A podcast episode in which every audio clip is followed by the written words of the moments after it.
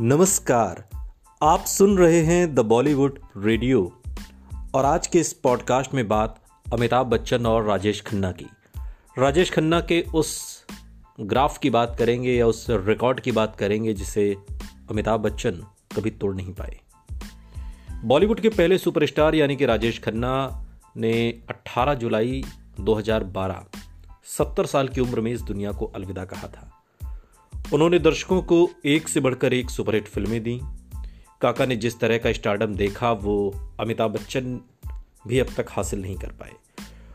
वहीं राजेश खन्ना के नाम एक ऐसा रिकॉर्ड आज भी है जिसे आज तक खुद अमिताभ बच्चन तोड़ नहीं पाए हैं। दरअसल राजेश खन्ना ने साल 1969 से 1971 तक लगातार 15 सुपरहिट फिल्में दी थी, जो अपने आप में एक रिकॉर्ड है और इस रिकॉर्ड को अमिताभ बच्चन भी तोड़ नहीं पाए हैं।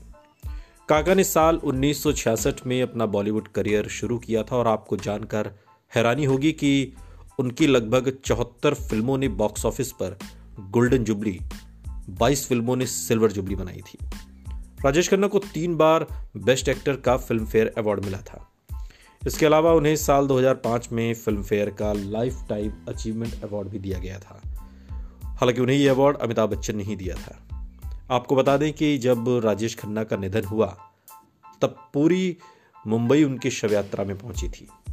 भले ही काका की बाद की फिल्मों ने कुछ खास कमाल ना दिखाया हो, लेकिन उनकी फैन फॉलोइंग में कमी नहीं आई थी।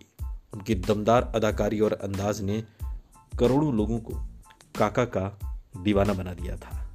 लेकिन 69 से लेकर 71 तक 15 सुपरहिट फिल्में बैक टू बैक देकर काका ने जो रिकॉर्ड बनाया उसे अमिताभ भी आज तक तोड़ नहीं पाए। सुनते रहिए द बॉलीवुड रेडियो, सुनता है सारा इंडिया।